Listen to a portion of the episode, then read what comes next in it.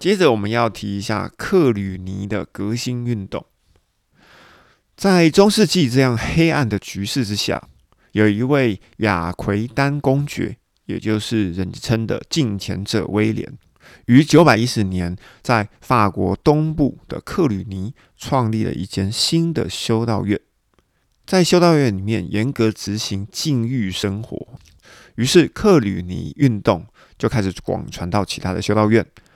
克吕尼运动的目的是在于革新圣职人员、修道士以及教皇制。这次的改革运动呢，影响到了西欧有许多的修道院，不但激励了成千上万的修道士、神的仆人以及主教，也影响了无数的平信徒，为他们带来心灵跟思想上的革新。于是，在克里尼运动发起的一百五十年之后，奥利九世。在一零四九年上任，他是一个克里尼运动的强力支持者，因着他有改革的热情，才被皇帝指派为教皇。他在即位之初啊，他就发现红衣主教会议全部都是罗马的贵族啊，因为呢，他们还控制着罗马教皇的生杀大权哈，也因为他们长期是一个利益的共同体所以他们完全不理会克里尼革新运动。于是教皇奥利九世就做了一件事情哦，把可以接受克里尼运动的人呢任命为红衣主教，而且呢是从不同的地区挑选新的红衣主教，这样子围绕他的一群顾问呢，不但是他可以信任的人，而且呢是来自欧洲不同地区的人。这位新的教皇不遗余力的推动了革新，走遍了很多的国家，例如法国啊、德国，在很多地方召开了会议，并且加强了教皇的权势哦。奥利九世他强调三件事情：神的仆人绝对禁止结婚。所以呢，天主教的神父禁止结婚的开头，其实就是在奥利九世这个时候所宣布的。但是在马丁路德归正运动之后呢，新教诶又可以开始结婚了哈。另外一点呢，是不可以实行圣旨买卖。那为什么不能圣实行圣旨买卖呢？原因就是一零四五年本迪迪克九世呢之后，其实还有买卖，就是因为还有买卖，所以他在这个时候才要禁止。第三点就是非经圣职人员或者是会众选举，没有人可以担任教会的职务，也就是只有教会才能够安立圣职。这个也是在奥利九世的时候所规定下来的，也可以说是授医礼哈。之后，皇帝、教皇他们之间就会有一个争议啊，就是到底谁可以按立主教？受礼礼争议的种子，其实就是从这个时候开始的。接着，我们要谈到另外一位教皇是希尔德布兰，也就是贵格利七世。希尔德布兰深信，神所预备、所指派这个国度实现的代理者就是教会。他进一步相信，教会的头就是教皇本身。也就是基督的代表，在他的观念当中，教皇高于一切，包含王子、国王、皇帝以及所有的人民，而教皇只需要向神负责。为了使教会配成为神国度在地上的代理人，贵列格利七世认为，教会与圣职人员均需要按照克吕尼的标准改革。为了铲除革新的障碍。授衣礼必须由皇帝亲自转移到教皇的手中。好，刚刚我们有讲过授衣礼的事情哦。然而呢，这个对皇帝来讲是完全不能够接受啊，因为这对于皇帝而言就是他的权力被削减了嘛。于是，在当时候的贵格利七世与国王亨利六世之间就发生了一次权力的争夺战。一零七五年，教皇贵格利七世趁着德皇啊示威之际。再度禁止了平信徒授医礼，也就是非圣职人员能案例圣职或者是主教的这件事情，叫做平信徒授医礼。然而，就在同一年里面的后半年亨利四世由于在军事上大获全胜，他深深相信自己有力量可以来反抗教皇，于是公然的违反教皇的禁令，给三位主教实行了授医礼。而当年的冬天呢？贵格利七世与亨利四世就进行了一场比战，互相指责对方。而隔年的二月十四号，这个争执发展到了一个高峰哦。在罗马的一个会议里，教皇严肃的宣布要革除国王的教籍，并且废除他的王位，除非他悔改。而这个时候的德国皇帝呢，也不含糊哦。亨利就发了一道谕令给罗马百姓，以激烈的口气要求他们把修道士希尔德布兰逐出罗马城。但是呢，德国皇帝的谕令呢，没有罗马人理会哦，反而是教皇的要求呢，却在德国掀起了热烈的反应。在当年的十月，德国贵族们举行了一次会议，大部分的人主张要立刻废除亨利四世，所有人都希望他可以屈尊降卑。最后，贵族们决定在再隔一年的二月，奥斯堡再举行一次会议哦，由教皇亲自主持。在那次的会议当中，他们呢给德王亨利四世有一个机会澄清罪名。如果在一年之内，教皇贵格利还没有取消亨利四世革除教籍的宣判，亨利就要失去王位。此时，亨利处在非常危机的情况，他可以感觉到他的皇冠正在消失。为了要挽救王位啊，他愿意做任何的事情。于是，他就给教皇写信说：“谨遵臣民之意见，本人愿意遵守并且顺服使徒职责，以及您教皇贵格利。既然本人已经被判触犯的重罪啊，愿意呈上无辜之证明，或者是接受处罚，或者是遵行你所规定。”足以抵罪的弥补之礼。亨利知道，因为他必须要在一年之内一定要获得教皇的宣赦，他设计了逃出他被软禁的地方，也就是失败而成，带着他妻子白莎 （Bertha） 以及小儿子以及几个忠心的随从，就前往意大利了。在酷寒的冬天，冒着刺骨的寒风，他们从德国往南哦，越过了冰封的阿尔卑斯山，同时。教皇正在由意大利启程北上，要前往德国南部的奥斯堡开会。当教皇离开罗马城不久，经过的塔斯尼省听到谣言说亨利带军队前来，于是贵格利转了向，到旁边的卡诺萨堡里面避难。在西元一零七七年的一月二十五号，亨利爬上了卡诺萨堡的山丘，打开城堡的外门。外门开启之后。有人穿他领过第一道围墙以及第二道围墙，但是第三道墙的门呢总是不开。亨利在第三道的墙门外的庭院里面整整站了一天，全天禁食。他的衣服外面罩着悔改者粗糙的毛织长毛，光头赤足的站在寒冷的雪地上。这让我想起那个《冰与火之歌》，不知道有没有人看过？Jon Snow 在北方城墙驻守的服装哈，差不多就是长那样子哈。而日暮即将要西沉了，大门依然紧闭着。而这一天呢，他不得其门而入。第二天也依然是这样子，直到了第三天，一零七七年的一月二十七号的黄昏，第三道门终于慢慢的打开了。亨利四世于是流着泪哦，扑倒在地，亲吻着教皇的脚。恳求教皇的赦免，于是教皇贵格利呢就宣告赦罪，解除了他革除教籍的判决令。最后，我们可以说，亨利实际上呢是勒索到了贵格利的宣判由此恢复了王位。借着在教皇面前的降杯，德国皇帝在臣民以及贵族面前获得了全面的获胜。所以呢，亨利可以说是以屈尊取胜的人。而在卡萨诺事件之后呢？教皇以及皇帝之间的摩擦并没有结束，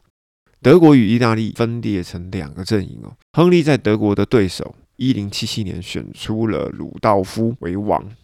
于是，在德国有了两个对立的皇帝。当时，亨利跟鲁道夫对战，鲁道夫受重伤而死。内战在德国的境内呢继续，于是到处的残杀，将德国几乎夷为废墟。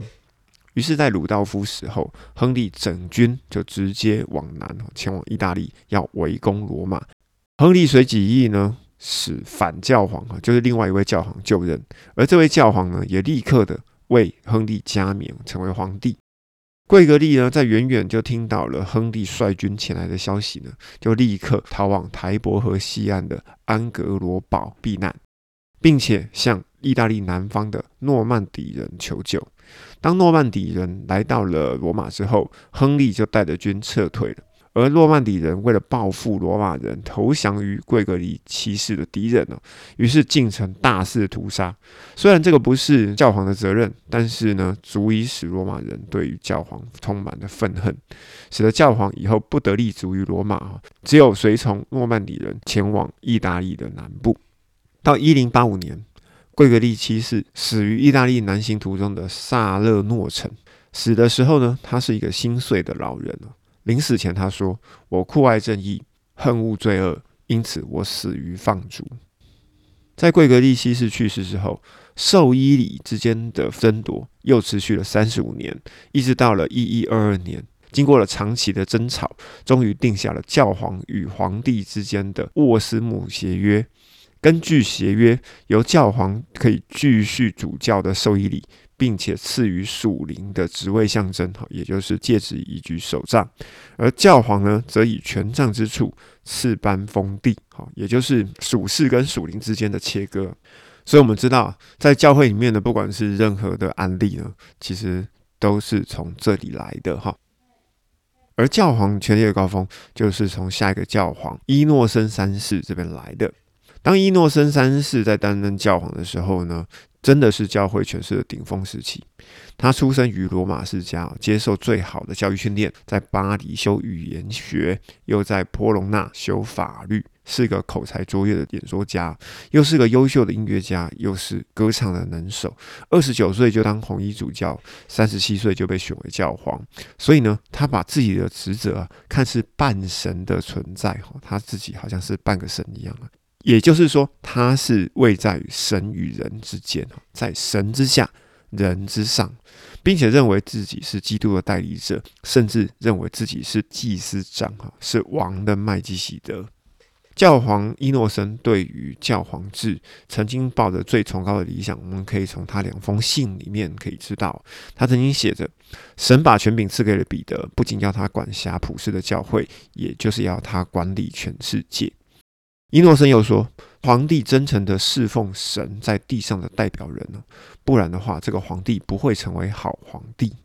而且，伊诺森也认为，如果王拥有属世的权利，那么祭司在灵魂上也拥有权利，也因着灵魂比肉身更可贵哈，所以祭司的职分比王职更宝贵，并且他也说过哈，教皇是太阳，国王是月亮。所以呢，伊诺森对教皇制的理想呢，其实是从五个因素来的。”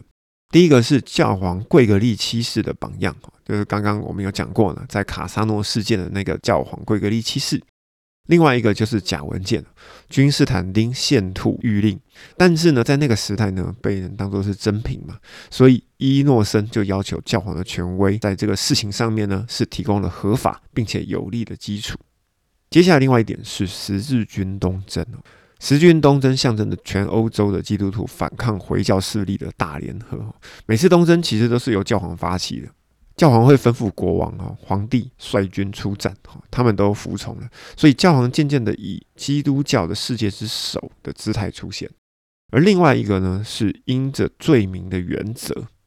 因为教会承认皇帝在政治方面呢是居于首位，没有错。可是呢，教皇。是在道德与宗教的方面呢最高的权柄，所以教皇宣称，如果属世的君王在行政上面犯了一些不道德的罪的时候，教皇不但有权可以干涉这些君王哦，加以申斥，而且呢，每一个行政行为都包含了道德成分哦，所以因着这项借的罪名的原则，在政治的范畴内，教皇可以有无上的权威，使他可以成为制裁君王的人。第五点就是当时候的欧洲呢非常有利的环境，当时欧洲的环境啊非常的有利于教皇的制度发展哦，因为当意大利北部的各省渐渐富裕了之后，他们就与教皇开始联合对抗皇帝了。而德皇巴巴洛沙呢，在十字军东征第三次的时候，他就溺死过世了，而继承的儿子呢只有几岁而已。而接下来的只是一个三岁的菲德烈二世，而法国跟其他国家呢，渐渐开始有民族合一的感觉，所以在当时候的欧洲，并没有一个强大的属世的权柄，也就是皇帝的权柄，可以向伊诺森挑战。而伊诺森他一成为教皇的时候，就开始恢复圣彼得教产，也就是教皇领地，也就是今天在梵蒂冈附近的那块地。而过去呢，教皇以土地交换神圣罗马帝国皇帝的保护变得越来越小哈。而从伊诺森一上任后的六百年之内，这块教皇领地的疆界哈可以一直保持原状。我觉得可能是到意大利正式复国之后，这个土地的现状才会跟现在我们看的一样。而教皇伊诺森呢，同时也向全世界宣布，他绝不纵容反对他的属世势力例如，英国国王约翰，他有一次就是违抗了教皇，于是，在一二零八年，教皇给英国下了一道禁令。全英国都不准举行教会仪式。第二年，哈，就隔年，英国的国王约翰被革除教籍，他的臣民哦再也不臣服于他，于是他失去了王位。一直到一二一三年，约翰国王呢只能向教皇屈服，所以呢，英国自此以后就成为教皇的属下。而国王跟皇帝们呢，一个接一个的相继承认教皇是他们属灵的领袖。所有的君王也都承认教皇是属世的主宰，也宣称自己是教皇的臣属，也承认他们的国土是罗马教会的领土，除了法兰克之外，而甚至有一段时间呢，罗马帝国也成为罗马教会的领土。而在伊诺森呢得到这么多的属世的权柄之后，一二一五年，在罗马的拉特兰教堂啊召开了一次大公会议。在这个大公会议里面，他说有两件事情是我心中的负担哦，也就是圣地再度的征服以及全球教会的革新。在这一次的会议当中，做了一个决议哈，再组一次，也就是第五次的十字军东征，目标是哪里？目标是埃及哈，也就是目标就是要对抗穆斯林啊。但是呢，却在一二二一年因为尼罗河泛滥而被迫撤退哈。在当时，他们也指出了瓦勒杜派，也就是瓦登派，这个是差不多是新教的前身哈。如果大家有兴趣的话，可以查一下这个派别，我觉得蛮有趣的哈。它跟目前的新教非常非常像。还有另外一个派别叫雅尔比根派，称为异端哈，把瓦勒杜派跟雅尔比根派定为异端。另外呢，他也规定对不肯悔改、传播异端者的刑罚，基本上他们是就是认为啦。在欧洲里面，要把所有的异端全部都除尽，才能够抵御穆斯林。哈，只要有异端的欧洲，就没有办法抵御穆斯林。所以，所有宣布异端的人、传播异端者，全部要烧死，并且呢，他们也宣告了限制赎罪券的发放啊。当然，后来就是乱发了哈。但这边只是讲说限制啊，但是后来还是乱发了。另外一点呢，是规定主教们呢，应该要选有才干的人才能够讲道。而学识比较差的人呢，要提供神学以及文法的教育，并且命令犹太人以及回教徒要穿特别的服装。犹太人不可以担任有权管辖基督徒的公职，也就是犯异端的人就要点名做记号。其实我看着拉特兰会议的最后一条规定，我就想起希特勒当初在对付犹太人的时候，就要穿统一的服装，然后呢胸口就要别一个星星。好，大家还记得吗？这个就是点名做记号了。而这一次的拉特兰会议呢，成为教皇伊诺森三世超越其他的教皇最高的标记。当然呢，到了最高的顶点之后呢，隔年哈，伊诺森就过世了。